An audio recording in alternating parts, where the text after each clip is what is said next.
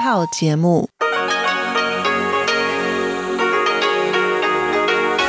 ที่นี่สถานีวิทยุเรดิโอไต้หวันอินเตอร์เนชันแนล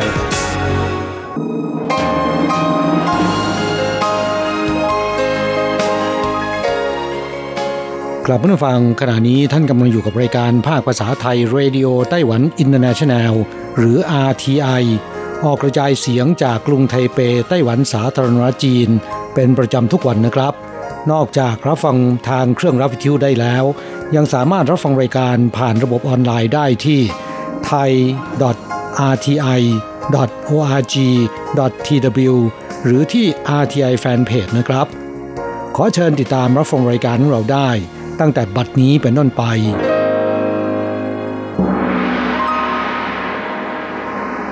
สวัสดีครับผู้ฟังที่รักและคิดถึงทุกท่าน กระผมอโศกศรีจันทร์พร้อมกับคุณอัญชันกลับมาพบกับผู้ฟังอีกเช่นเคยนะครับ ในช่วงของสโมสรผู้ฟัง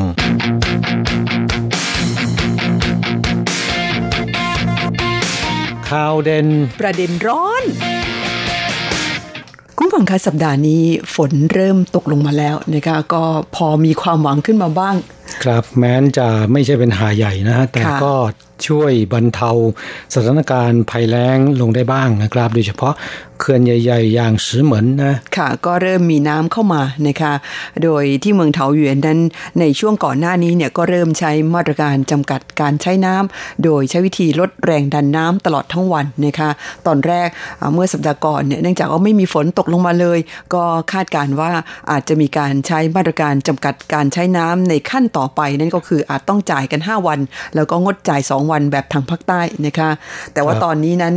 มีน้ำเข้ามาบ้าง เห็นว่าไม่จำเป็นต้องใช้มาตรการหยุดจ่ายน้ำกันแล้ว คิดว่าก็คงจะมีน้ำพอใช้ เพราะว่าจนถึงขณะนี้ซึ่งเป็นเดือนพฤษภาคมเนี่ยก็เริ่มเข้าสู่หน้าฝนแล้วนะคะครับ แต่ยังไม่มีฝนที่ตกต่อเนื่องเป็นหาใหญ่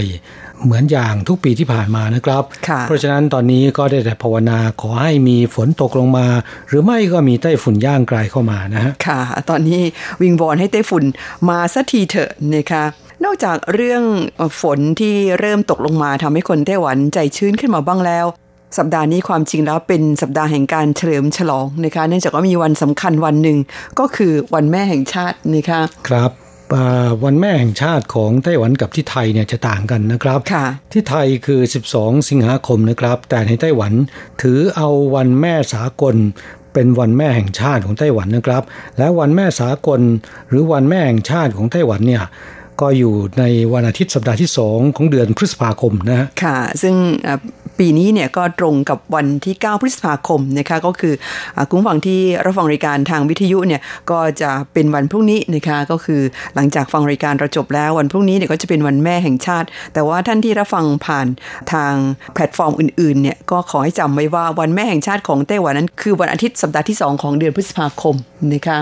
แล้วก็ทุกปีที่ผ่านมานั้นวันแม่แห่งชาตินี่ก็คึกคักกันมากนะคะทั้งในภาครัฐแล้วก็ภาคเอกชน ในส่วนของภาครัฐนั้นก็จะมีการจัดกิจกรรมประกวดแม่ดีเด่น แม่แห่งชาติอะไรทำนองนี้นะคะครับในส่วนของภาคประชาชนในครัวเรือนเนี่ยนะครับก็ให้คุณแม่อยู่ทำครัวหนึ่งวันนะค่ะให้คุณแม่ได้สบายหนึ่งวันนะคะครับพาคุณแม่ไปเลี้ยงที่ร้านอาหาร เพราะฉะนั้นในวันนี้ พัตคารต่างๆนะครับ ก็จะคลาคล่ำไปด้วยผู้คนนะ จะต้องจองกันล่วงหน้าเป็นเดือนๆเลยทีเดียวนะ ตอนสมัยที่ฉันมาไต้หวันใหม่ๆ ไม่ค่อยเชื่อนะคะ ก็อยากจะลองบ้างปรากฏว่าไม่ได้ทานจริง ๆ วันนั้น เพราะว่าร้านไหนๆก็เต็มหมด แม้แต่ร้านที่ปกตินี่โหยคงไม่อร่อยเพราะคนแทบไม่ค่อยมีลูกค้านี่ไม่มาเลย วันนั้นนี่เต็มหมดครับ แต่ว่าในปีนี้นั้นเนื่องจากว่าเจอสถานการณ์โควิด แล้วก็บังเอิญช่วงก่อนจะถึงวันแม่ตอนช่วงปลายเดือนเมษายนเนี่ยนะคะ ไต้หวันเกิดการระบาดภายในประเทศขึ้นนะคะจากคลัสเตอร์ของสายการบิน China Airlines แล้วก็โรงแรมกักโรค ที่ชื่อว่าโรงแรม Novotel ที่อยู่ใกล้ๆกับสนามบินนะคะปรากฏว่าตอนนี้เนี่ยก็มีผู้ติดเชื้อจากคลัสเตอร์นี้ร่วม 30 รายแล้วนะคะครับแต่อย่างไรก็ตามนะ ลูกๆชาวไต้หวันเนี่ยไม่ถนัดในเรื่องการเข้าครัวนะครับ เพราะฉะนั้น ยังไงยังไงก็ต้องไปที่ภัตตาคารอยู่ดีนะหรือไม่งั้นก็สั่ง Delivery นะคะ หรือว่าให้เขามาส่งกันที่บ้าน ให้คุณแม่ได้หยุดงานกันหนึ่งวัน หยุดทำกับข้าว ไม่ต้องเหนื่อยอย่างน้อยในวันแม่แห่งชาตินะคะเพื่อนฟังที่รับฟังรายการของเราอยู่ในไต้หวันความจริงแล้ว แม้เป็นวันแม่แห่งชาติของไต้หวันก็โทรศัพท์ไปพูดคุยกับคุณแม่ที่เมืองไทยได้เหมือนกันนะคะเพราะว่าโทรศัพท์ไปพูดคุยกับคุณแม่นั้น คิดถึงวันไหนก็ทำกันได้วันนั้นนะคะไม่ต้องรอจนถึงวันแม่ของไทยค่ะ ครับและหน้าที่นี้เนี่ยเราทั้งสองก็ขออวยพรให้คุณแม่ทั่วโลกนะครับ จงมีความสุขมีลูกที่กตัญญูนะฮะค่ะมีสุขภาพร่างกายสมบูรณ์แข็งแรงกันทุกท่านนะครับ ค่ะและโดยปกติแล้วในช่วงวันแม่แห่งชาตินอกจากไปทานอาหารนอกบ้านเนี่ยบางครอบครัวก็จะพาคุณแม่ไปเที่ยวด้วยนะคะในช่วงปี 2 ปีมานี้สถานที่ท่องเที่ยวตามธรรมชาตินี่ได้รับความนิยม เพราะว่าเดี๋ยวนี้โรคระบาดมันเยอะ เพราะฉะนั้นผู้คนเขาไม่ค่อยจะไปเที่ยวตามสถานที่สาธารณะที่เป็นในร่มหรือว่าที่อับ อย่างเช่นห้างสรรพสินค้านี่เดี๋ยวนี้นั้นดิฉันว่าความนิยมนั้นลดลงไปนะคะคนชอบไปเที่ยวตามสวนดอกไม้รีสอร์ทนะคะหรือว่าตามป่าตามเขาหรือตามชายหาดอย่างนี้เป็นต้น เพราะฉะนั้นแหล่งท่องเที่ยวในไต้หวัน ซึ่งเป็นสถานที่ท่องเที่ยวตามธรรมชาติยอดนิยมดัง ๆ เนี่ย ถ้าถึงช่วงวันหยุดคุณทราบไหมคะว่า คนทั้งนั้นเลย คนเยอะมากนะคะครับ เพราะคนไต้หวันนั้นที่ มีตังแล้วก็มีเวลา จะไปเที่ยวเนี่ยมันมีเยอะนะคะก็นั่งเยอะฮะโดยเฉพาะวัยเกษียณนะ ค่ะ คนไต้หวันที่เกษียณอายุ 65 ปีนั้น ยังแข็งแรงนะคะ ครับมีทั้งเวลามีทั้งเงินนะค่ะ เพราะฉะนั้นก็เที่ยวกัน เนื่องจากปีนี้เนี่ยไปเที่ยวต่างประเทศกันยังไม่ได้นะคะเพราะฉะนั้นการท่องเที่ยวในไต้หวันเนี่ยบูมสุดขีดเลยนะคะ เห็นบริษัททัวร์บางเจ้าเนี่ยได้คุยกับเขาเขาบอกว่าโอ้โหนี่ บูมมากที่สุดเป็นประวัติการนะคะคนเที่ยวในประเทศกันมากมายเลยทีเดียว เพราะฉะนั้นแหล่งท่องเที่ยวในไต้หวันเนี่ยจึงไม่พอนะคะก็เลยกลายเป็นว่าเขาต้องไปพยายามบุกเบิก หรือว่าเปิดแหล่งท่องเที่ยวใหม่ๆ และทางเทศบาลเมืองต่างๆ หรือตำบลหรือท้องถิ่นต่างๆเนี่ยเขาพยายามที่จะสร้างจุดท่องเที่ยวขึ้นมานะคะเพื่อดึงดูดผู้คนให้มาเที่ยวในท้องถิ่นของเขาอย่างเช่นตำบลเยื่นหลี่ที่เมืองเหมียวลี่เนี่ยนะคะความจริงเป็นชุมชนเกษตร ชาวบ้านส่วนมากทำนาปลูกข้าวกัน ครับเมืองนี้ดังนะเรื่องของพืชผักผลไม้นะครับ โดยเฉพาะดอกไม้เนี่ยมีหลากหลายชนิดนะครับค่ะ แต่ว่าที่ตำบลเยื่นหลี่เนี่ยนะคะเป็นที่ราบลุ่ม เพราะฉะนั้นที่นี่เนี่ยจึงปลูกข้าวกันซะเป็นส่วนใหญ่ และได้รับสมญานามว่าเป็นอู่ข้าวอู่น้ำของเมืองเหมียวลี่นะคะครับและที่เป็นเอกลักษณ์อย่างหนึ่งก็คือ นาข้าวที่นี่จะถูกออกแบบป ลูกข้าวในลักษณะเป็นรูปภาพเป็นตัวอักษรแปลอักษรต่างๆนะฮะท้องนาในตำบลเยื่อหลีที่ในระยะหลังนะคะเขามีการปลูกข้าวด้วยพันธุ์ข้าวสีต่างๆ เมื่อมันโตขึ้นมาเนี่ยก็จะกลายเป็นภาพเหมือนกับมีการวาดภาพกันกลางท้องนาเนี่ยนะคะเพิ่งจะเริ่มมาเมื่อ 20 ปีที่แล้วนี่เอง สมัยก่อนเขาก็เป็นชาวนาที่ปลูกข้าวกันธรรมดานี่แหละค่ะ แต่เนื่องจากว่าเมื่อปี 2001 ก็คือเมื่อ 20 ปีที่แล้วเนี่ยนะคะไต้หวันเขาเป็นสมาชิกของ องค์การการค้าโลกกราบ 20 ปีก็นานพอสมควรแล้วนะ ค่ะ เพราะฉะนั้นในตอนนั้นเนี่ยรัฐบาลก็กลัวว่าบรรดาเกษตรกรของไต้หวันโดยเฉพาะชาวนาที่ปลูกข้าวเนี่ยจะได้รับผลกระทบ เพราะจะต้องเปิดประเทศให้สินค้าเกษตรจากประเทศอื่นๆเนี่ยส่งเข้ามาขายในไต้หวันได้ รวมทั้งข้าวด้วยนะคะคเขาก็กลัวว่าข้าวจากต่างประเทศซึ่งอาจจะราคาถูกกว่าข้าวของไต้หวันเนี่ยก็จะมาตีตลาด เพราะจริง ๆ แล้วไต้หวันเนี่ยเขาปลูกข้าวด้วยต้นทุนที่สูงกว่าการปลูกข้าวในต่างประเทศ แต่รัฐบาลก็ยังคงสนับสนุนให้ชาวนาปลูกข้าวกันอยู่ เพราะเขามองว่าข้าวนั้นจะพึ่งต่างประเทศไม่ได้ ตัวเองต้องมียุ้งข้าวเป็นของตนเองนะคะด้วยความที่กลัวว่าเกษตรกรจะได้รับผลกระทบจากการเปิดให้นำเข้าสินค้าเกษตร เพราะฉะนั้นจึงได้มีการแนะแนวแล้วก็ส่งเสริม แล้วก็ให้เกษตรกรในประเทศเนี่ยมีการพัฒนาฟาร์มเกษตรของตนเองเนี่ยไปสู่รูปแบบของฟาร์มเกษตรเชิงท่องเที่ยวนะคะอย่างที่เหมียวลี่ตำบลอื่นๆเนี่ยส่วนมากไม่ใช่เป็นนาข้าวไม่ได้ปลูกข้าวกันเพราะว่าพื้นที่ในเมืองเหมียวลี่ส่วนใหญ่เป็นภูเขานะคะมีที่ตำบลเย่หลีนี่แหละที่เป็นที่ราบลุ่มนะคะแล้วก็ปลูกข้าวกันตำบลอื่นๆ นี่พัฒนากันง่าย เพราะว่าเป็นสวนผลไม้สวนชานะคะก็พัฒนาไปสู่รูปแบบของฟาร์มเกษตรเชิงท่องเที่ยว แต่นาข้าวนี่ทำยังไงคะจะให้มันเป็นสถานที่ท่องเที่ยวได้ก็ยากเหมือนกันนะคะครับ จึงพยายามหาทางให้มีเอกลักษณ์เป็นของตัวเองให้ได้นะฮะค่ะโจทย์ยากแบบนี้หากว่ามีความพยายามจริง ๆ ก็สามารถแก้โจทย์ได้เหมือนกันนะคะ โดยมีด็อกเตอร์คนหนึ่งนะคะเป็นด็อกเตอร์ทางด้านเทคโนโลยีการเกษตร ชื่อด็อกเตอร์จางสูเจินนะคะเป็นผู้หญิงได้ร่วมกับสถานีวิจัยและส่งเสริมการเกษตรเมืองเหมียวลี่ ศึกษาวิจัยและก็พัฒนาพันธุ์ข้าวสีต่างๆนะคะ โดยอันดับแรกนั้นพัฒนาพันธุ์ข้าวต้นแล้วก็มีใบสีม่วงออกมา แล้วก็ให้ชาวนาเนี่ยเอาไปปลูกแซมกับพันธุ์ข้าวทั่วๆไป ซึ่งต้นแล้วก็ใบเป็นสีเขียวใช่ไหมคะ จากนั้นเนี่ยก็ให้มีการออกแบบให้เป็นรูปภาพ แล้วก็ให้ชาวนาปลูกข้าวตามแปลนที่วางไว้นะคะพอข้าวโตขึ้นมาจนถึงโตเต็มที่แล้วก็ออกรวงเนี่ยก็จะได้ภาพสวยงามออกมาตามที่ออกแบบไว้ตอนแรกเลยนะคะครับหลายปีมานี้มีภาพต่างๆออกมามากมายนะครับ แล้วก็ไม่ซ้ำกันสักปีเลยนะคะและปีนี้พิเศษนะค่ะ เนื่องในโอกาสวันแม่ ก็มีตัวอักษร มีรูปหัวใจ มีภาพคุณแม่อุ้มลูกน้อย ปรากฏอยู่กลางทุ่งนานะฮะค่ะ ปีนี้เนี่ยเขาออกแบบในธีมหรือว่าในหัวข้อของ Mommy I love you ที่แปลว่าคุณแม่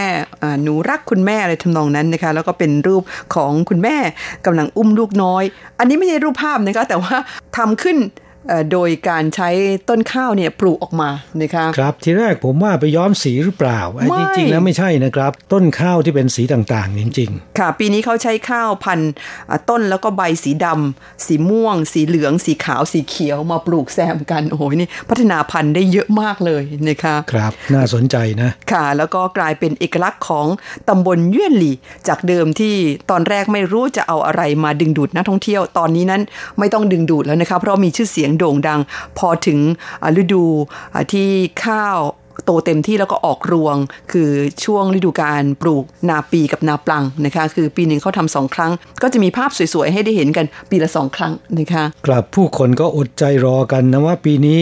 จะมีรูปภาพอะไรปรากฏขึ้นนะฮะหากเพื่อนผู้ฟังที่อยู่แถวแถวเหมียวลี่ หรือใครที่อยู่ละแวกนั้นนะครับ อยู่ที่ไทจง อยู่ที่ซินจู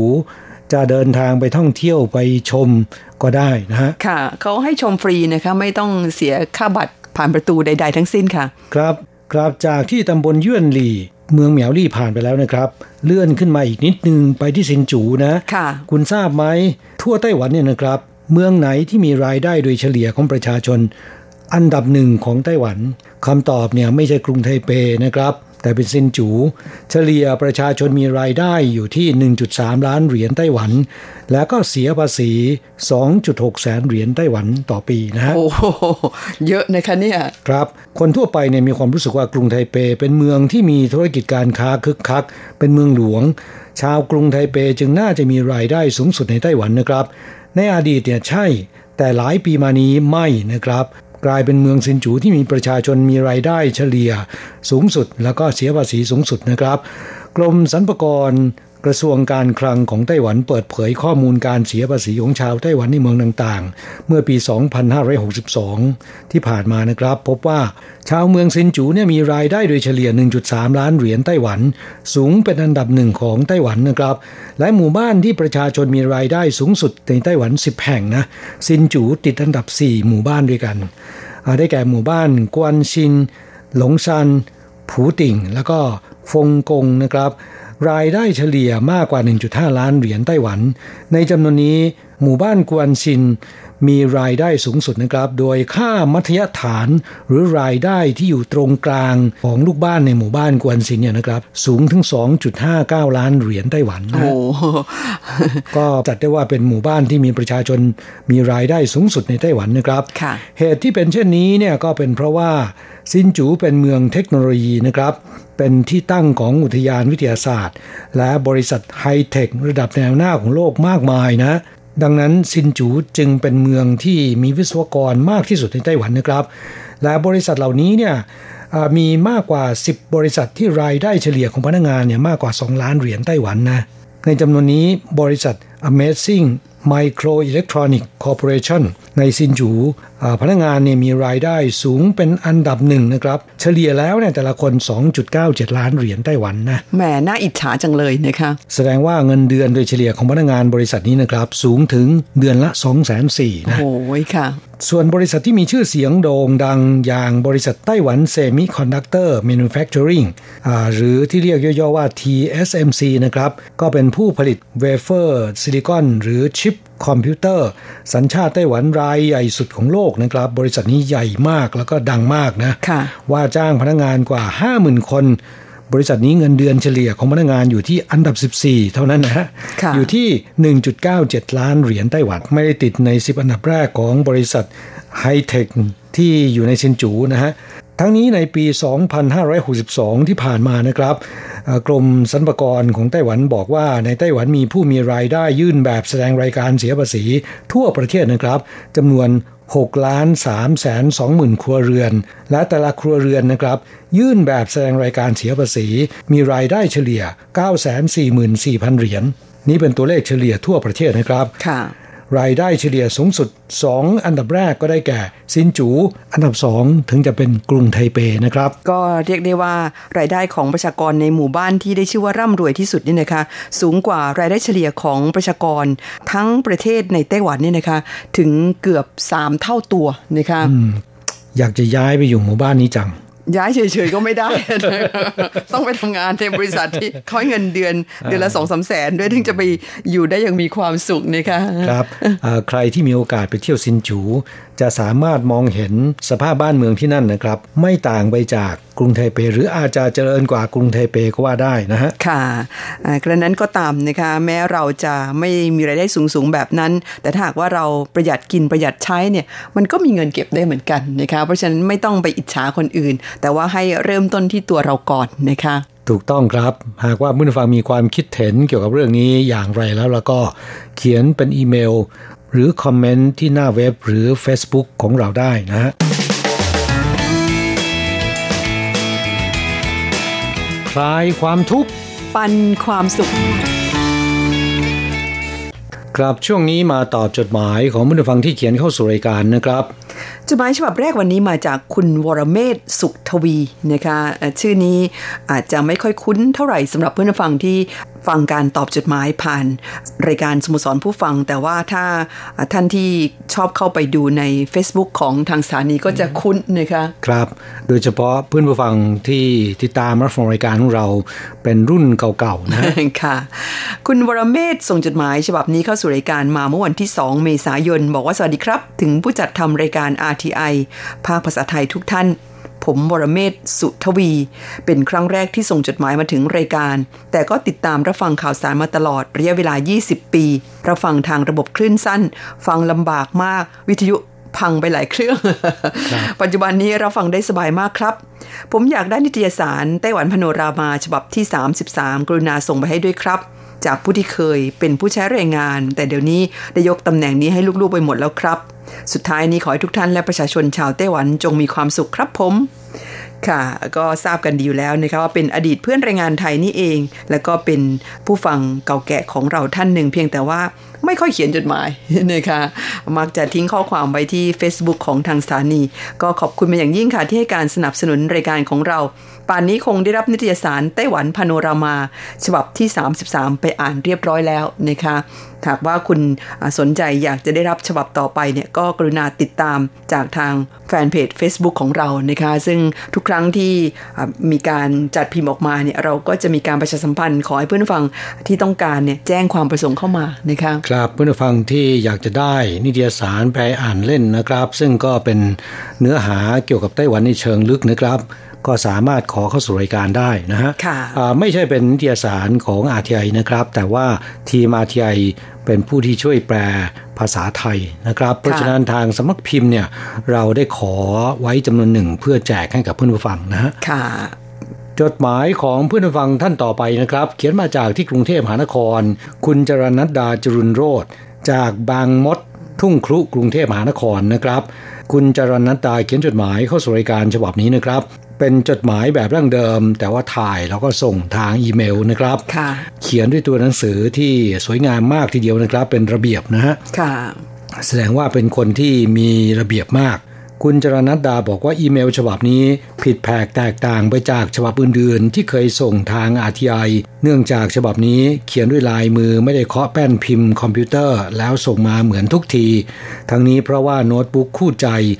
จู่ๆเปิดไม่ติด ก็คงจะต้องอีกสักพักหนึ่งที่จะหาเงินซื้อเครื่องใหม่นะครับ เพราะว่าซ่อมก็เกรงว่าจะไม่คุ้ม วงเล็บอนาถจริงๆนะนอกจากนั้นด้วยความที่ใช้โน้ตบุ๊กไม่ได้ การรับฟังรายการจึงเปลี่ยนรูปแบบคือปกติดิฉันจะฟังผ่านทางเว็บไซต์ RTI เป็นส่วนใหญ่ สลับกับการพยายามหาฟังคลื่นทางวิทยุนะครับ ก็เลยเปิดฟังผ่านแอปของ RTI ทางโทรศัพท์มือถือ แต่การเขียนจดหมายด้วยมือเนี่ยก็มีข้อดีมากมายได้อารมณ์กว่า และแสดงให้เห็นถึงความทุ่มเทดีค่ะ ครับถูกต้องนะ นอกจากนั้นยังเป็นประโยชน์ต่อผู้เขียนด้วยนะครับ ลดความเสี่ยงที่จะเป็นอัลไซเมอร์ได้มากเลยทีเดียวนะ ค่ะ อันนี้ว่าคุณจรันนัดดานี่น่าจะมาสายเดียวกับดิฉัน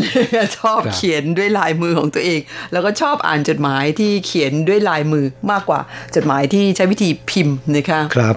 เป็นคนที่เรียบร้อยนะครับดูจากจดหมายนะฮะเพราะว่าเขียนด้วยตัวอักษรที่แหม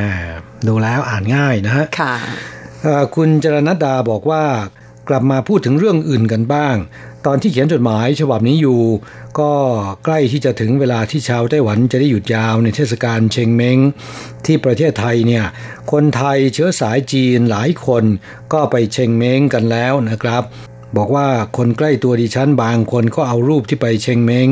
มาโพสต์ลง Facebook ให้ได้ชมกัน ก็ขอให้มีความสุขกันทุกๆคนนะคะ ไม่ว่าจะไปเชงเม้งหรือไม่ก็ตาม เพราะหลายท่านก็นับถือศาสนาคริสต์หรืออิสลามนะครับค่ะกราบคุณจรนันตานั้น คิดว่าก็น่าจะเป็นชาวไทยเชื้อสายจีนนะครับ ดูจากนามสกุลเนี่ยก็พอจะรู้นะ พอจะเดาได้นะคะครับคุณจรณดาบอกว่าในช่วงวันหยุดยาวของไต้หวัน ดิฉันได้ทราบจาก RTI ว่ามีเทศกาลดอก calla lily หลากสีที่เถาหยวน และเทศกาลดอก hollyhock ที่จางหัวถ้าคุณอัญชันคุณอโศกมีโอกาสได้ไปก็เล่าให้ฟังกันบ้างนะครับครับไม่ได้ไปนะฮะเพราะวันนั้นวันแรกเนี่ยก็เกิดเรื่องใหญ่เลยนะ เรื่องอะไรคะรถไฟตกกลางในอุโมงค์นะฮะค่ะ ก็เป็นข่าวที่เราต้องตามกันตลอดเวลานะคะเป็นข่าวดังในไต้หวัน แต่ก็ไม่เป็นไรค่ะเพราะว่าปีนี้เนี่ยดอกไม้ในไต้หวันนะคะ มันเบ่งบานมากเป็นพิเศษ เบ่งบานผิดปกตินะครับ บานสะพรั่งสวยงามกว่าปกติกว่าทุกปีที่ผ่านมานะฮะค่ะ ช่วงที่เราจัดรายการกันอยู่ คือตอบจดหมายของคุ้งฟังเนี่ยนะคะ ก็เป็นช่วงต้นเดือนพฤษภาคม ช่วงนี้ก็มีดอกไม้หลากชนิดเบ่งบานนะคะครับสาเหตุที่เป็นเช่นนี้ ก็เพราะว่าปีนี้ประสบภัยแล้งนะครับ เมื่อภัยแล้งไม่ค่อยมีน้ำเนี่ยต้นไม้จะผลิดอก แล้วก็ดอกไม้เนี่ยจะบานสะพรั่งสวยงามกว่าทุกปีที่ผ่านมานะฮะค่ะมีโอกาสก็จะไปถ่ายรูปสวยๆ มาฝากคุณจรณัดดา แล้วก็เพื่อนผู้ฟังท่านอื่นๆนะคะ นี่คงจะเป็นข้อดีเพียงข้อเดียวเท่านั้นนะครับ ของช่วงที่เกิดภัยแล้งไม่มีฝนตกนะฮะค่ะ ปีนี้ไต้หวันแล้งจริง ๆ นะคะในช่วงท้ายจดหมายนะครับ คุณจรณัตาบอกว่าถ้าไม่ลำบากเกินไป รบกวนส่งนิตยสารไต้หวันพาโนรามา มาให้ด้วยนะครับ ไม่ลำบากครับ เรายังพอเหลืออยู่บ้างนะฮะจัดส่งให้กับเพื่อนผู้ฟังท่านใดที่ยังต้องการเนี่ยก็ขอเข้าสู่รายการได้ จัดส่งให้ฟรีครับชอบต่อไปมาจากคุณพิเชษทองพุ่มนะคะก็เป็นมอนิเตอร์อีกท่านหนึ่งของทางสถานี รายงานผลการฟังเข้าสู่รายการมารับฟังที่คลื่นความถี่ 9525 นะคะ ที่ดิฉันต่ออากาศในวันนี้เนี่ยเป็นจดหมายของวันที่24มีนาคม คุณพิเชษรายงานผลการฟังมาว่าเราฟังเมื่อวันที่ 23 มีนาคม เวลาสองทุ่มถึง3ทุ่มนะคะ โดยเครื่องรับวิทยุยี่ห้อ Tecsun รุ่น PL 310 ET สายอากาศจากตัวเครื่องฟังที่เขตคลองสามวา กรุงเทพมหานคร ผลการรับฟังคุณภาพการออกอากาศชัดเจนนะคะสรุปเนื้อหาของการรับฟังในวันนี้บอกว่ามีข่าวเรื่องเครื่องบินเฉียวชนกัน มวลอากาศหนาว ไต้หวันไฮเทค รถบัสอัจฉริยะ ที่นี่ไต้หวันแนะนำเรื่องกาแฟสายพันธุ์ใหม่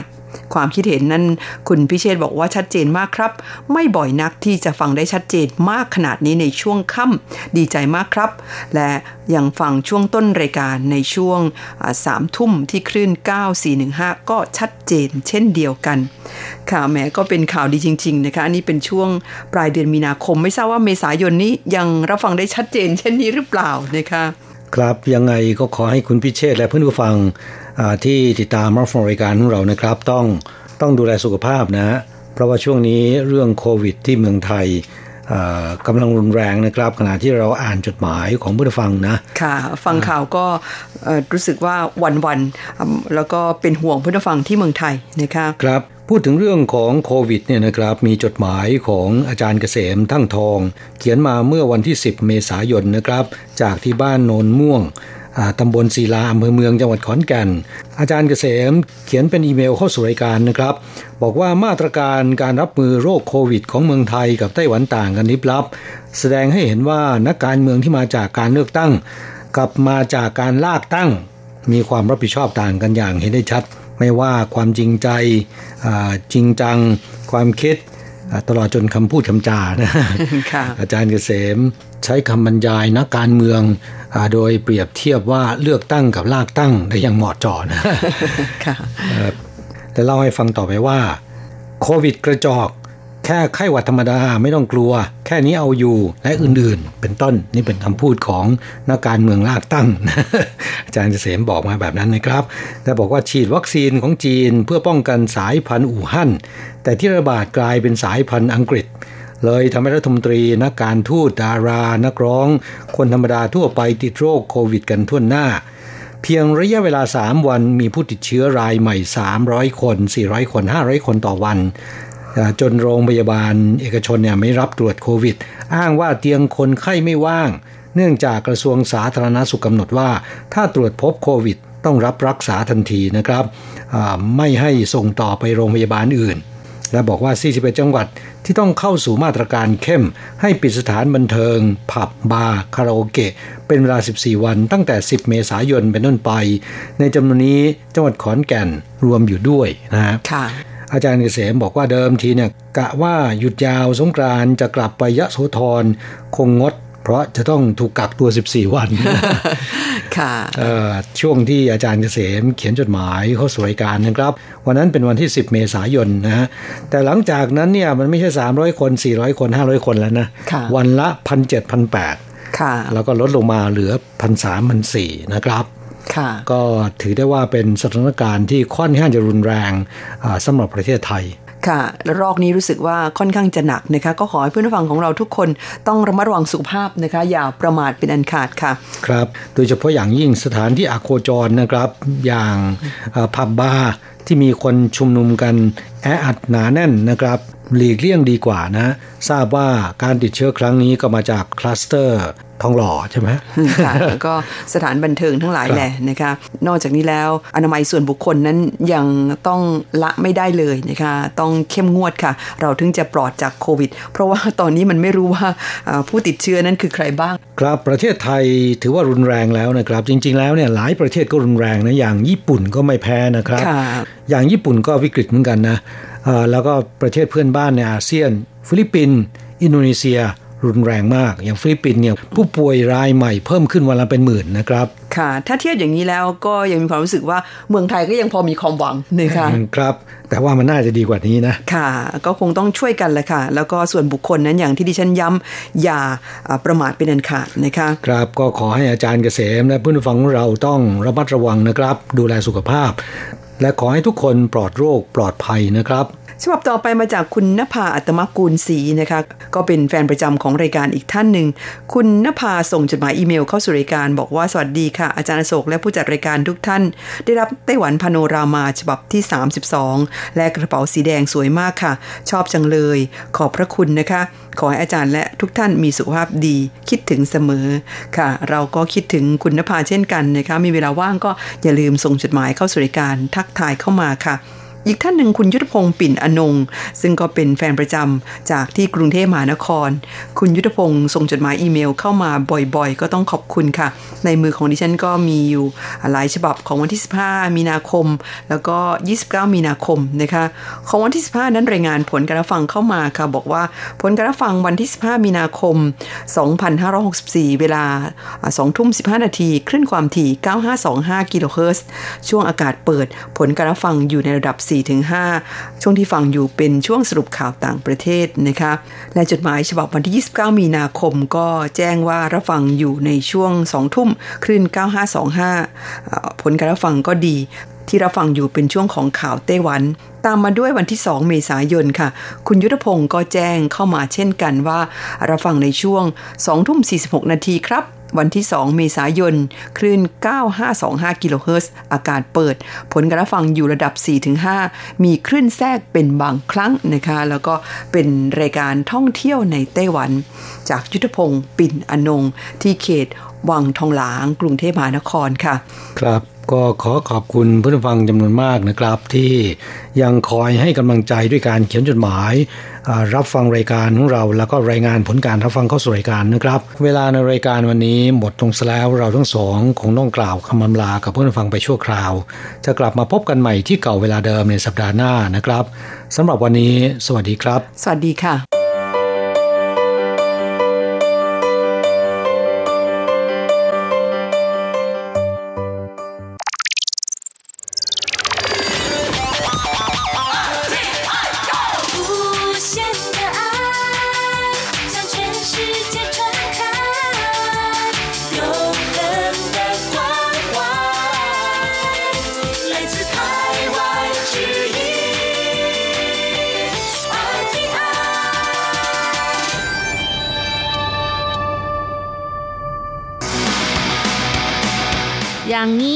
เป็นยังไงนะ อ๋อ อย่างนี้เหรอ คอมพิวเตอร์ เครื่องจักร อุปกรณ์เทคโนโลยี ต้องวางขนมข้าวโพดอบกรอบไกวไกวไว้ด้วย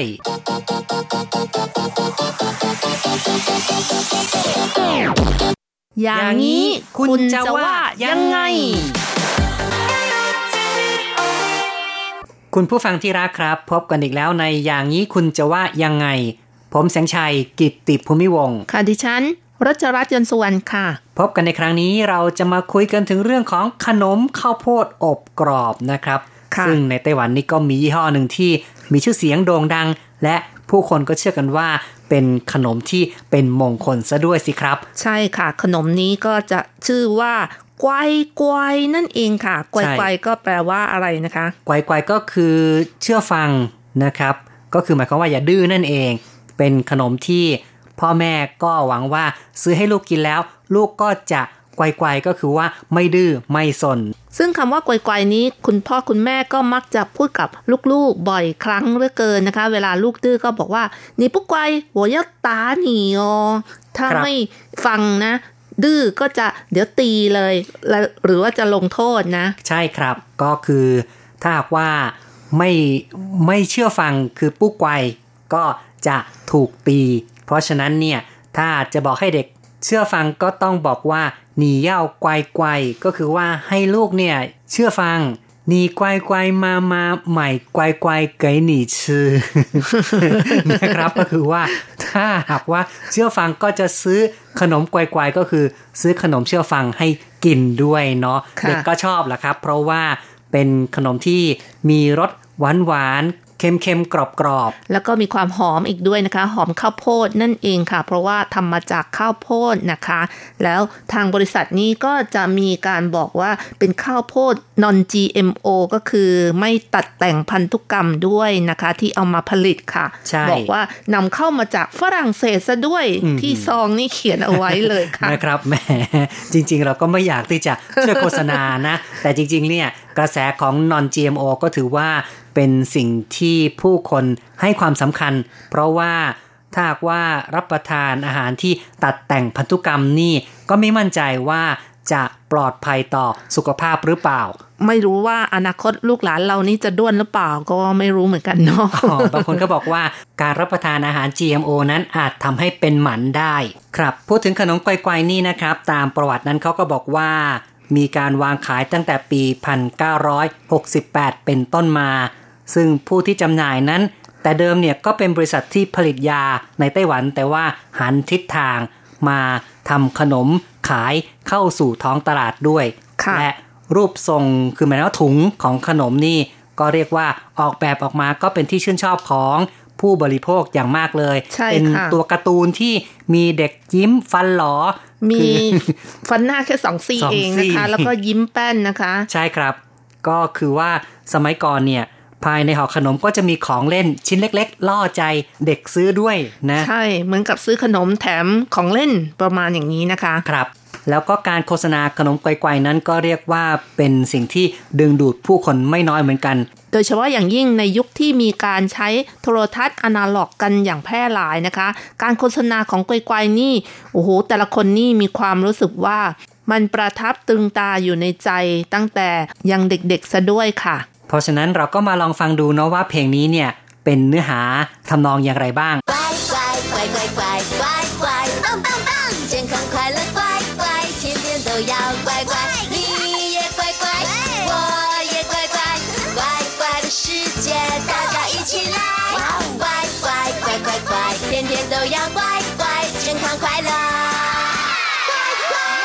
แหมรู้สึกว่าเพลงนี้มันเข้ากับบรรยากาศจริง ๆนะคะ ในเนื้อเพลงก็มีแต่คำว่าไกวๆเป็นส่วนใหญ่เลยนะคะ เป็นการเน้นคำว่าไกวๆให้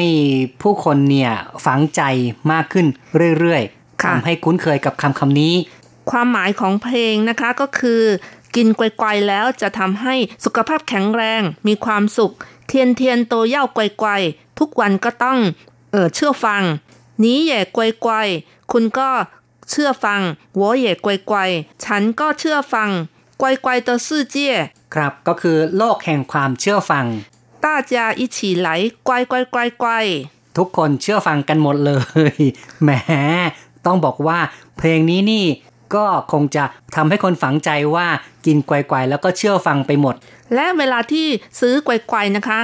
หน้าซองแต่ละถุงก็จะมีช่องให้สำหรับเขียนข้อความด้วยนะคะ โดยข้างบนเขียนว่าไกวๆแล้วก็มีช่องว่างให้แต่งประโยคนะคะ ครับก็เป็นกลยุทธ์การตลาดของเขาที่เขียนคำว่าไกวๆเอาไว้ และให้คนสามารถอธิษฐานหรือว่าสามารถที่จะขอพร เขียนเข้าไปในช่องว่างที่เว้นเอาไว้ บางคนก็อาจจะเขียนชื่อเครื่องจักร บางคนก็อาจจะเขียนชื่อคนอะไรก็ตามแต่ หรือ มีความหวังความปรารถนาอะไร ก็สามารถที่จะเขียนเอาไว้ได้ โดยหวังว่าจะทำให้คำที่เราเขียนหรือว่าสิ่งที่เราขอพรนั้นจะกลายเป็นความจริงขึ้นมา หรือว่าสมปรารถนานั่นเองใช่ครับ ก็คงต้องบอกว่ากลยุทธ์การตลาดหลายอย่างหลายประการที่สร้างสรรค์ทำให้ขนมแบบนี้ กลายเป็นขนมที่มีความขลัง มีความมงคลนั้นกลับกลายเป็นสิ่งที่ได้ผลแล้วก็สามารถที่จะ เข้าไปสู่ในจิตใจของประชาชนว่าขนมนี้เป็นขนมที่ทำให้ทุกอย่างนั้นเชื่อฟัง ซึ่งใน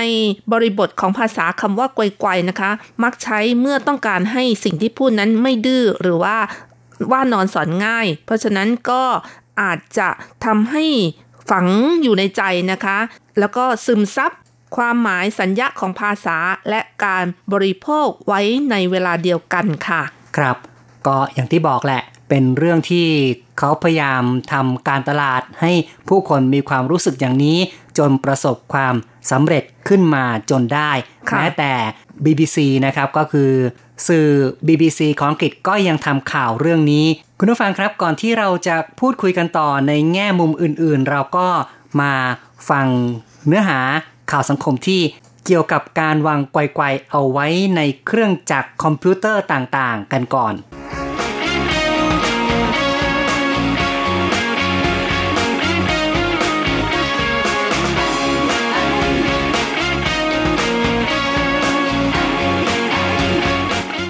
คอมพิวเตอร์ เครื่องจักรอุปกรณ์เทคโนโลยี ต้องวางขนมข้าวโพดอบกรอบไกวไกวไว้ด้วย คุณรู้จักขนมข้าวโพดอบกรอบยี่ห้อไกวไกวบรรจุในถุงสีเขียว มีรูปเด็กยิ้มน่ารัก ที่วางจำหน่ายในไต้หวันหรือไม่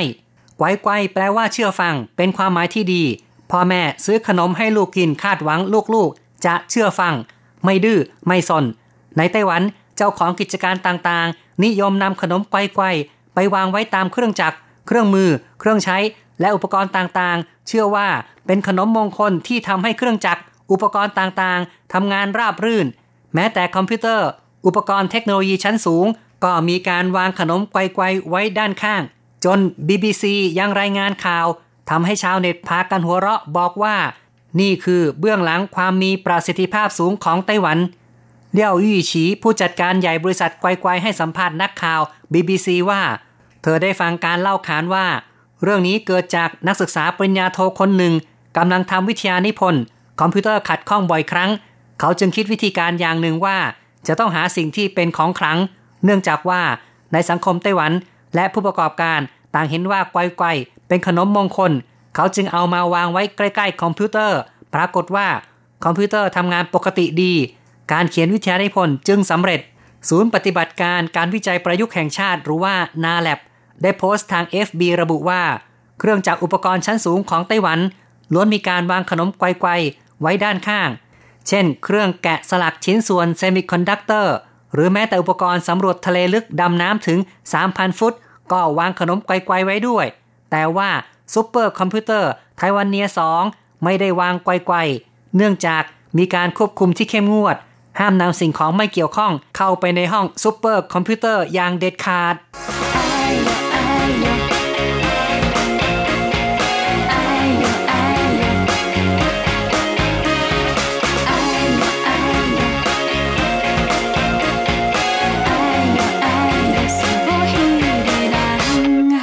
ฟังข่าวเรื่องนี้แล้วก็คงจะทำให้ผู้คนรู้สึกเกิดความขัดแย้งกันอย่างมาก เพราะว่าไต้หวันนั้นได้ชื่อว่า เป็นเกาะแห่งเทคโนโลยี คือมีการผลิตคอมพิวเตอร์ อันดับต้นๆของโลกเป็นผู้ผลิตแผ่นเวเฟอร์ชิปซึ่งบริษัทที่มีชื่อเสียงก็คือ TSMC แล้วก็ยังมีบริษัทไฮเทคอื่นๆ อีกมากมาย แต่ผู้คนก็ยังเชื่อในเรื่องของขนมไกวๆซึ่งจะถูกมองว่าเป็นเรื่องที่งมงายมากเกินไปหรือเปล่า เพราะว่าเป็น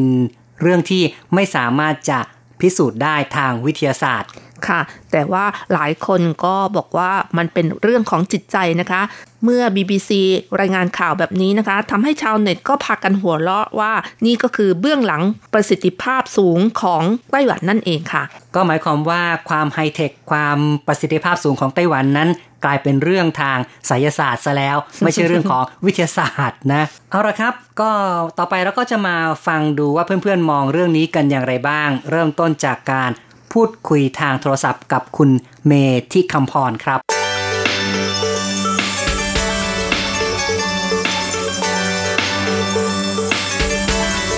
เอ่อคุณเมนี่เคยรับประทานขนมที่มีชื่อว่าไกวไกวไหมครับ เคยครั้งหนึ่งค่ะ อ๋อ เคยครั้งหนึ่งเนาะนะครับ รู้สึกอย่างไรกับขนมแบบนี้ครับ ก็ ถ้าถามโดยส่วนตัวก็คือก็อร่อยดีนะคะ แต่ว่าพอดีพี่สาวซื้อให้ทาน เขาบอกว่าคนไต้หวันก็มีความเชื่อเรื่องอ่าถ้าทานแล้วก็จะเป็นเชื่อฟังอะไรอย่างเงี้ย พี่สาวก็จะซื้อให้ลูกเขากิน แล้วก็ซื้อเผื่อมาให้น้องด้วยก็คือนะครับ ก็บอกเรียบร้อยเลยว่าเป็นขนมไกวๆคือขนมเชื่อฟังนะครับ แล้วคุณเมย์รู้ว่ารับประทานแล้วเนี่ยเด็กเขาเชื่อฟังมากขึ้นไหมเนี่ยก็ในส่วนตัวในส่วนตัวรู้สึกว่าดีขึ้น เชื่อฟังพี่สาวมากขึ้นแต่เด็กรู้สึกยังยังค่ะ จริง ๆ จะบอกนี่ก็คือว่าเด็กเนี่ยถ้าได้ขนมอยู่แล้ว ถ้าได้ขนมเนี่ยก็เชื่อว่าคงจะสงบลงแล้วก็คือไม่ไม่งองแงนะครับ เพราะฉะนั้นถ้ามีขนมอาจจะไม่ใช่ไกวๆเป็นยี่ห้ออื่นก็สามารถทำให้เด็กนั้นสงบแล้วก็เชื่อฟังลงได้ แต่ถ้าจะบอกว่าขนมไกวๆเนี่ยนะ ชาวไต้หวันเขาก็เชื่อว่า ถ้าเอาไปวางไว้ตามคอมพิวเตอร์ ตามเครื่องจักรอุปกรณ์ไฮเทคต่างๆ ก็จะทำให้เครื่องจักรอุปกรณ์ต่างๆ นั้นทำงานได้ราบรื่นเนี่ย คุณเมย์มองเรื่องนี้ยังไงครับ โดยส่วนตัวก็มีความเชื่อด้านนี้นิดหนึ่งอะค่ะ ค่ะ ก็มีมีความเชื่อ อ่า มันเป็นเขาเรียกว่าอะไรนะเป็นเรื่องของอ่าความเชื่อ ถ้าถ้าถามโดยส่วนตัวเมย์เมย์เมย์คิดว่ามีความเป็นไปได้ค่ะ ถ้าโดยที่เขาวิจัยมาคือส่วนใหญ่ก็ค่อนข้างที่การทำงานก็ประสิทธิภาพดีก็ก็มีความคิดว่าน่าจะดี คิดว่าน่าจะเป็นไปได้ที่จะทำให้เครื่องจักรนั้นทำงานได้ราบรื่นด้วยความเชื่อที่เรามีอยู่นะครับ แต่ถ้าจะว่าไปแล้วมันก็ไม่ได้อ้างอิงวิชาการอะไรเลย แต่ก็คิดว่าอาจจะมีส่วนแล้วคิดว่าตัวเราเองนี่เคยเอาไกวๆมาทำแบบนี้บ้างไหมเอ่ยครับทำในลักษณะที่ว่าแต่คิดว่าน่าจะเอาไปขายที่ส่งไปที่เมืองไทยน่าจะดีนะคะ ขอบคุณรายการนะคะ ที่ทำให้มีเกิดไอเดียอ๋อเนาะก็เอาเป็นว่าชาวไต้หวันเชื่อเป็นของมงคลเราก็น่าจะไปขายในไทย แล้วก็บอกว่าคนไต้หวันเขาเชื่อกันเนาะใช่ไหมเอ่ยใช่ค่ะค่ะ เดี๋ยวจะหาตลาดขอบคุณรายการนะคะครับที่ผุดไอเดียจะเป็นโอกาสธุรกิจของคุณเมย์ซะแล้วนะเนี่ยนะครับขอบคุณนะคะ ครับนอกจากขนมแล้วเนี่ยคิดว่าชาวไต้หวันยังใช้อะไรในการเส้นไหว้ที่เป็นของมงคลบ้างครับอ๋อ ของเส้นไหว้เหรอคะเช่นผลไม้เคยได้ยินไหมอย่างต้องสับปะรดบ้างเอาองุ่นบ้างอะไรบ้างอย่างเงี้ยคิดว่าเป็นสิ่งที่ชาวไต้หวันนี่ยังค่ะยังยังไม่เคยไม่เคยได้ยินในด้านนี้นะครับขนมค่ะกอยๆก็เคยได้ยินมาก่อนค่ะครับก็ย้อนกลับมาเรื่องขนมอีกนิดนึงนอกจากไกวๆแล้วนี่คุณเมย์ชอบขนมอะไรในไต้หวันอีกบ้างครับ ก็ส่วนใหญ่เป็นคนไม่ค่อยทานขนมสักเท่าไหร่เพราะว่ากำลังดูแลเรื่องของสุขภาพอยู่ค่ะแต่ก็พี่สาวก็จะชอบซื้อให้หลานๆแต่ก็ค่ะ พี่สาวก็จะชอบซื้อนู่นนี่นั่นเข้าไปที่บ้านอะไรอย่างเงี้ยค่ะใช่ก็แต่ก็ที่จุดเด่นก็จะเป็นขนมกวายๆครับ ดีครับที่ไม่ได้รับประทานจุดจิตเนาะเราก็จะได้ช่วยรักษาสุขภาพจะได้ไม่อ้วนเกินไปด้วยเนาะนะครับ ใช่ค่ะ ก็ขอบคุณเลยเนาะที่คุยกับเราในวันนี้นะครับ ค่ะ ขอบคุณด้วยเช่นกันค่ะ ขอบคุณที่เจอกันใหม่ให้เกียรติสวัสดีค่ะครับ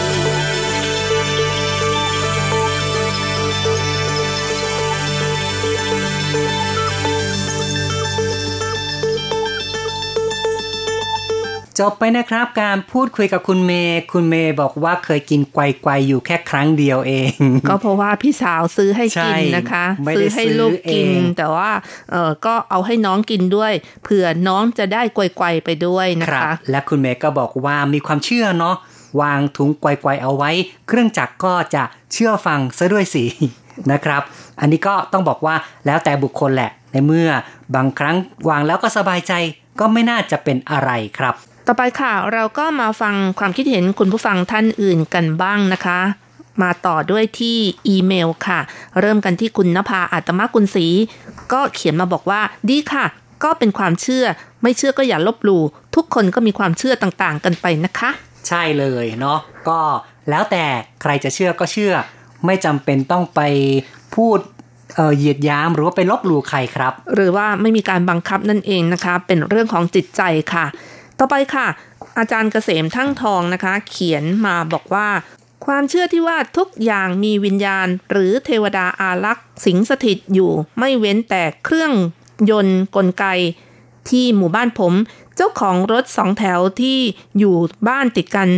ตอนเช้าๆก่อนออกรถ แกจะเอาดอกไม้ทุบเทียน มัดเป็นกำเอาไปผูกกระจังหน้ารถพร้อมกับ คำขอให้แม่ย่านาง ประจำรถช่วยปกป้องคุ้มครองให้ปลอดภัย และเรียกคนโดยสาร ที่เมืองไทยมีอาชีพขายพวงมาลัยตามสีแยกทางหลวง สามารถขายได้ทั้งวัน แถมรับคืนพวงมาลัยเก่าด้วย คนใช้บริการมีทั้งรถใหญ่รถเล็ก บางทีก็มีมอเตอร์ไซค์ด้วย แต่ผมไม่เคยใช้บริการนะ ความปลอดภัยอยู่ที่มือและเท้า พร้อมกับความไม่ประมาท รวมกับความพร้อมของรถยนต์และคนขับ ครับ ก็อย่างที่อาจารย์เกษมบอกมาก็คือ ไม่ใช้บริการพวงมาลัยในการเส้นไหว้แต่ก็เชื่อในเรื่องของความชำนาญความไม่ประมาทในการขับรถต่อไปค่ะ คุณอิทธิกรตั้งจิโรธนานะคะ เขียนมาบอกว่า เรื่องการที่เอาขนมไกวๆไปวางไว้เครื่องจักรคอมพิวเตอร์ ก็ดูแปลกๆไปหน่อยครับ แต่ก็คงเป็นการเสริมความเชื่อมั่น ความมั่นใจในการใช้อุปกรณ์ดังกล่าว เพื่อให้ส่วนลึกๆของจิตใจหรือว่าจิตใต้สำนึกมั่นคงแน่วแน่ เป็นการปลอบใจให้กำลังใจตัวเองมากครับก็น่าจะเป็นอย่างนั้นนะครับ คือทำให้จิตใจของเรานั้นเกิดความรู้สึกมีความมั่นใจ ไม่ต้องไปกังวล อย่างน้อย ก็ทำให้เราสามารถที่จะมีสมาธิในการทำงานได้ดีขึ้น ก็คงจะมองในแง่นี้ล่ะ คุณชัยนรงสุจิวรพรนะคะ เขียนมาบอกว่า เป็นเรื่องปกติธรรมดา ถ้าสืบค้นดูจากประวัติ ไม่ว่ายุคใดสมัยใด ไม่ว่าวิทยาการจะก้าวหน้าไปมากมายสักเพียงใด หากมีการสืบสารส่งต่อกันทางความคิด โดยไม่สนใจว่าจะออกมาในรูปแบบใด แม้เหลือเพียงแค่คนคนเดียวที่ยังมีอยู่ โอกาสที่มีความเชื่อส่วนบุคคล ซึ่งเชื่อเหมือนเหมือนกันของคนบางกลุ่มก็ยังคงคงอยู่ต่อไป ครับ เรื่องของความเชื่อที่สืบทอดมา เป็นเรื่องที่ลบยากก็คงจะเชื่อกันต่อไปนั่นเอง ใช่ค่ะ เหมือนกับว่าคนจีนนี่เชื่อว่าผลไม้หลายอย่างมีความสิริมงคล อย่างเช่นว่า ส้มเป็นผลไม้ที่ให้ความเป็นมงคลเอามาไหว้ในช่วงตรุษจีน หรือว่ามอบให้คนในช่วงตรุษจีนอย่างนี้เป็นต้นเนาะเขาก็เชื่อกันต่อมา ก็เรียกว่าส้มนั้นก็จะเป็นสื่อแห่งความเป็นมงคล ทำนองเดียวกัน ขนมไกวๆเมื่อคนเชื่อแล้ว ก็จะเป็นสื่อแห่งความเป็นมงคล ระหว่างกลุ่มคนที่เชื่อด้วยกันได้ ต่อไปค่ะ คุณกำดอนนะคะ เขียนมาบอกว่าเป็นความเชื่อที่เป็นขนมมงคลนะคะ ใช่ครับก็เป็นสิ่งที่เขาเชื่อกันแบบนี้ อาจารย์โกเมนพัทรศรีทิกุลชัยนะคะ เขียนมาบอกว่า ต้องบอกได้คำเดียวเลยครับว่า ไม่เชื่ออย่าลบหลู่เพราะสิ่งเหล่านี้ถูกฝังให้กับคนในเอเชียมานานนมแล้ว ครับ จริงนะก็อย่างว่าเนาะในเมื่อเขามีความคิดอย่างนี้ ถ้าเราไป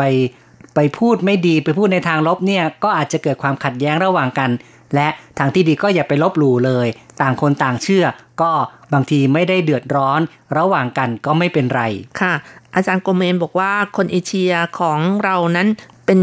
คนที่ชอบเรื่องไสยศาสตร์ คนตะวันตกจึงดูเป็นเรื่องตลกในสายตาของเขา แต่ชาติตะวันตกก็ลืมดูตัวเองไปว่า ปัจจุบันนี้เศรษฐกิจของเอเชียนั้นยิ่งใหญ่และเจริญมากกว่าชาติตะวันตกและอเมริกาด้วยซ้ำดังนั้นการเชื่อในสิ่งลี้ลับที่ตาเรามองไม่เห็นเหล่านี้ มันไม่ใช่เรื่องที่แปลกอะไรเลย ใช่ก็ถูกต้อง แต่ว่าถ้าจะว่าไปแล้ว ในเรื่องของไสยศาสตร์นั้น ตะวันออกหรือว่าตะวันตกก็คงจะมีเหมือนเหมือนกัน และคนที่เชื่อกับไม่เชื่อ ต่างก็มีด้วยกันทั้งนั้น อันนี้ก็เป็นเรื่องแล้วแต่ความคิดความเห็นของแต่ละคนนั่นเองค่ะ ตะวันตกก็มีแม่มดพ่อมดเหมือนกันนะคะมีการทำเวทมนต์คาถาไม่ต่างกันเลยค่ะ ใช่นะครับ เพราะฉะนั้นจะบอกว่าตะวันตกไม่มีไสยศาสตร์นั้น ก็ไม่เชิงล่ะจริง ๆ ก็มีอยู่บ้างเหมือนกันเอาละครับ ต่อไปเราก็จะมาดูในส่วนของ FB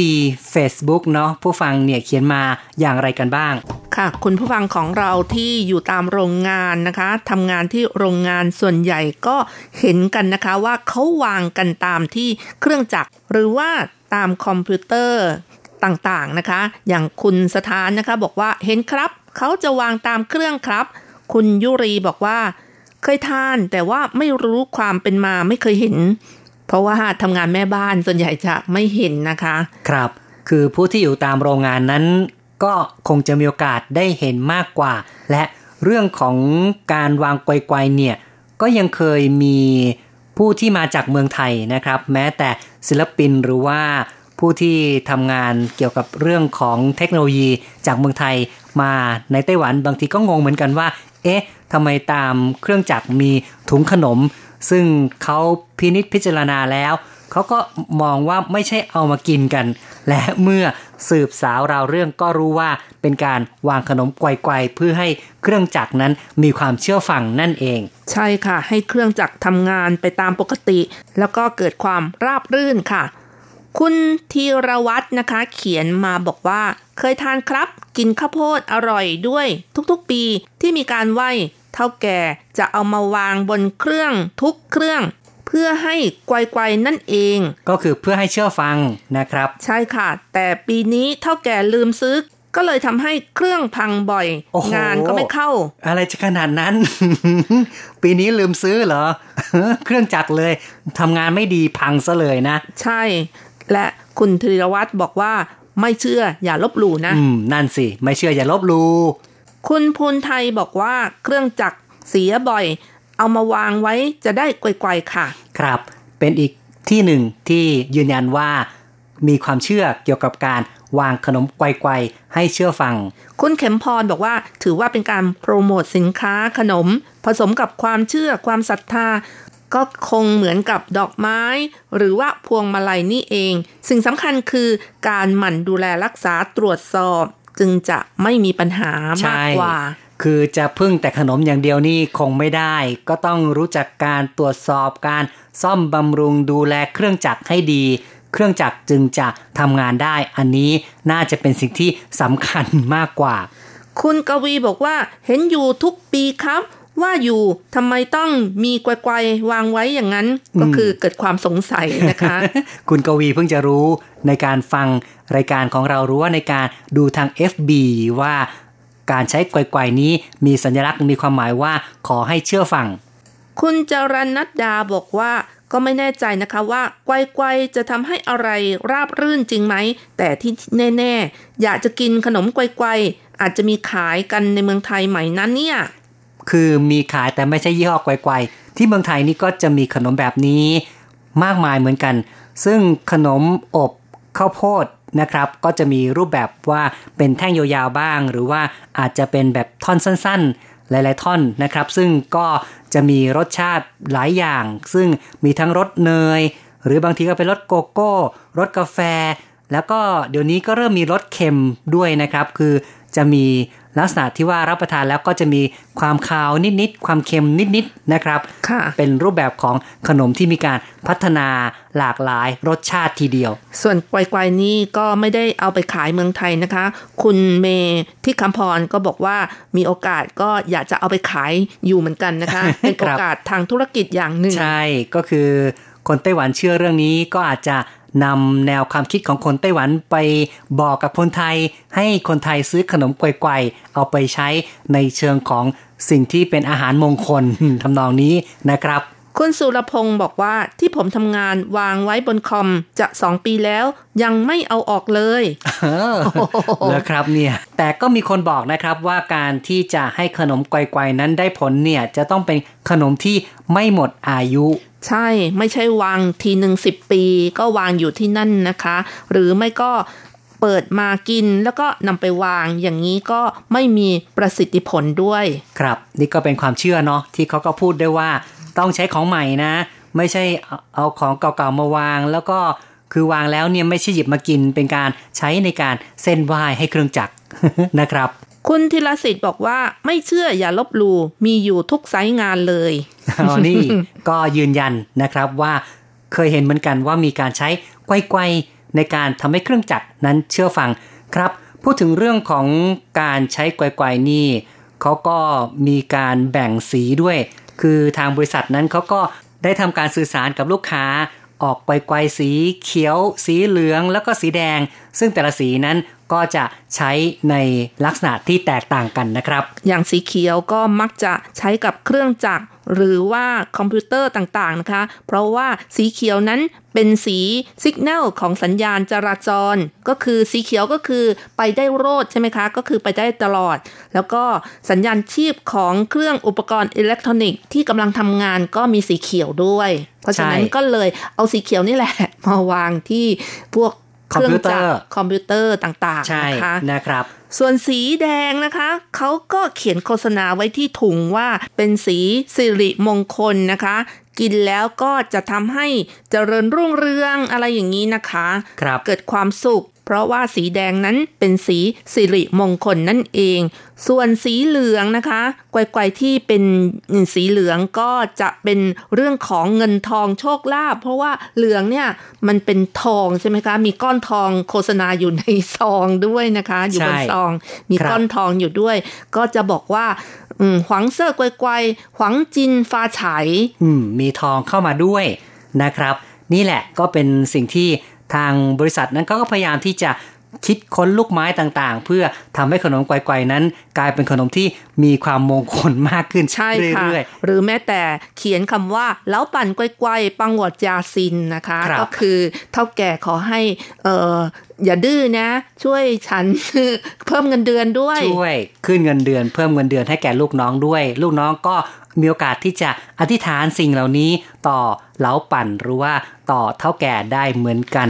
ค่ะยังมีคุณผู้ฟังอีกท่านหนึ่งนะคะ ที่เห็นโรงงานมีไกวๆวางไว้ที่เครื่องจักร แล้วก็ถ่ายภาพมาให้เราดูนะคะ คุณสายทิพย์ทิพทารา ก็ส่งมาสองรูปด้วยกัน รูปหนึ่งก็อยู่ที่โรงงานอีกรูปหนึ่งเป็นรูปที่อยู่ที่โรงยิมนะคะ ซึ่งก็เขียนบอกว่า เอ่อ学生运动乖乖สร้างเครื่องไกวๆด้วยอะไรอย่างนี้ค่ะครับก็ขอบคุณเนาะที่อุตส่าห์แชร์ภาพมาด้วย เอาละครับ การพูดคุยในรายการ